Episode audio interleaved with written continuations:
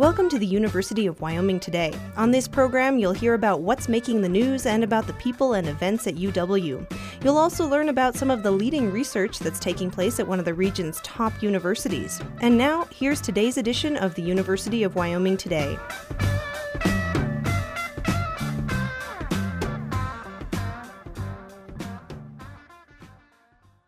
Hi, Jim Kearns with you. Today we'll be hearing about the subject of the new film Trumbo, and an expert will be explaining where the names on old maps came from. We'll also learn a little bit about organic agriculture and about the formation of sediment in high mountain streams. But first, there's a new film about the controversial Dalton Trumbo. Remember, he was the screenwriter and a celebrated member of the Hollywood Ten who were blacklisted by Hollywood during the communist witch hunts of the 1940s and early 1950s. Trumbo had to write screenplays that were credited to others, including the Academy Award winning Roman Holiday and The Brave One. Modern and Classical Languages professor Laura Desloge is teaching a course next semester that, among other things, tells how Trumbo's experience in the Kirk Douglas film Spartacus mark the end of that notorious blacklist. His productivity and the quality of the work helped Kirk Douglas to realize that Sam Jackson was probably someone else and too early in the process realize and find out that it was Dalton Trumbo who was working for him. And then Kirk Douglas had to make a decision when they came time to release the picture because there were questions um, from studio executives and members of the cast and crew over time were discovering who the real writer was or the name, the real name of the writer for the screenplay for Spartacus. And Kirk Douglas writes in his memoir, I Am Spartacus, uh, about making this film and then making the decision on how to credit the screenwriter. That this decision could affect the distribution of the film, it could affect the rest of his career, so the decision was to have Dalton Trumbo's name. And they were beaten a little bit to the punch because as they were making this decision, uh, Otto Preminger made the announcement that the real person who had been writing the screenplay for Exodus was Dalton Trumbo, and not as Sam Jackson, but as Dalton Trumbo. And that is usually credited as being the official end of the blacklist. And in February of 1961, the newly elected John Kennedy went to see the film. There was a small group of protesters outside the cinema where he went in Washington, D.C., and by crossing over uh, their, their picket line, that is also considered to mark the final end of the blacklist. He once wrote a scathing anti war book called Johnny Got His Gun. And with the release of Spartacus, Dalton Trumbo finally got his due.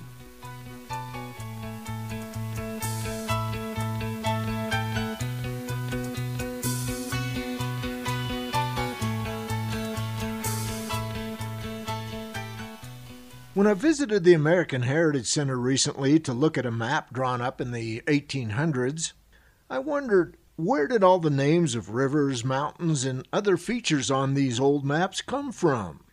University of Wyoming geography professor emeritus John Allen is an expert on the mapping of the American West, and he says the names that appeared on those old maps could be confusing as the states west of the Mississippi River began to be added to the Union and as they began to fill up with people, folks needed to know what places were called, what rivers were called, what mountains were called. What should they name their town? How should they name their town? Should they pick the name of a founder? Should they pick an Indian name? And this really continued in a confusing state until 1890, when there was created an entity called the U.S. Board of Geographical Names and that still exists. Uh, it's now under the U.S. Geological Survey, which is part of the, of the Department of the Interior. And once the U.S. Board of Geographical Names is this the official name, then that becomes the official name. In the 20th century, in particular, the naming of places has tended to be as much a function of local and state politics as anything else. And geography professor John Allen says the American Indians believe that when you name a place, it gives you power over it. modern European Americans like ourselves have said, well, you know, that, that's that's kind of superstitious nonsense. Well, it isn't at all. Naming a place gives power over that place. Whether you're a Crow Indian naming the Bighorn River, or whether you're a 21st century American giving a new name to a place. And we're beginning to see that political conflict now more and more. You want to change the name of Devil's Tower to something else. You know, um, you want to change the name of this mountain range to something else to reflect com- some kind of, of political authority, or in many cases, political correctness. Changing the name in the interest of diversity, or or what have you. So all of these kinds of things that we used to think of as being, well, okay, this is just this is an American Indian superstition. It really isn't true at all. For thousands of years, people have consciously or subconsciously tried to gain control of place by giving that place a name that meant something to them. Americans have done the same thing, you know, and, and almost any group does the same thing.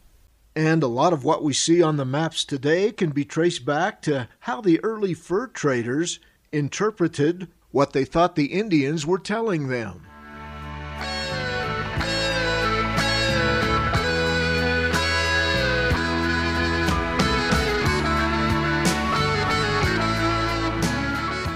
Walk into any supermarket and you'll see produce being advertised as organic this or organic that. We think we know what it means, but are students being taught to become skilled in organic agriculture? University of Wyoming plant scientist Randa Jabbour received a $230,000 grant from the U.S. Department of Agriculture to develop a college curriculum in organic agriculture that can be used anywhere in the United States. Since we see organic products in the supermarket all the time. I think most people have heard of organic farming, and um, a lot of our students here at the university, farmers in Wyoming, we all have different ideas of what we think organic means. And so I found that um, students and farmers alike are really curious to learn more about what it actually means to be an organic farmer and how the different types of tools that those farmers use to solve their problems. And it's definitely been an increasing part of the, the marketplace uh, and an increasing opportunity for farmers to diversify their markets. So uh, I really wanted to do this project to have a science based curriculum that also provides perspectives from farmers so that students can learn learn about it with those really important dimensions included. And I'm working with a team of instructors from around the country because this is something that's of interest to people throughout the United States. So we're going to build a curriculum that is helpful no matter where you are to learn these basic principles, but also how farmers implement it in different parts of the country with different climates and soils and things like that. Professor Jabbour is working with experts to put together a curriculum that provides high quality science based information that can be used by organic agriculture instructors anywhere in the country.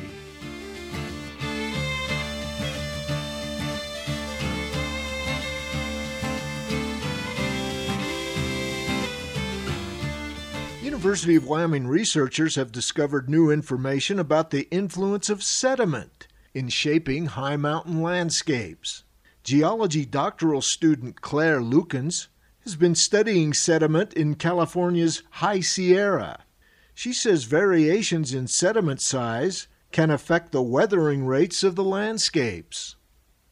Sediment from higher elevations in the landscape is coarser, so it's larger in sizes, and then the sediment that's coming from lower in the landscape is generally smaller, finer sediment. So we can actually tie how fast the river is incising and therefore how fast the landscape is changing to some of these other processes that produce different sizes of sediment. These findings were published last week in the Proceedings of the National Academy of Sciences, one of the nation's most prestigious scientific journals.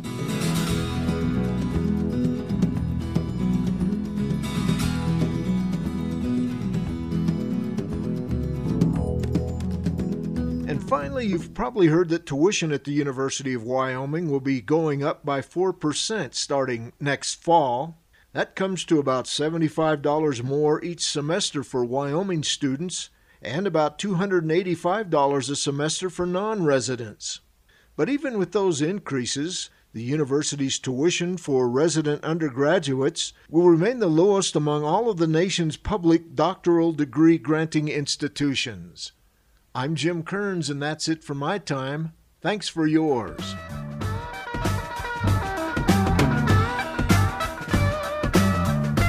That's it for this time. Join us again for the next edition of the University of Wyoming Today.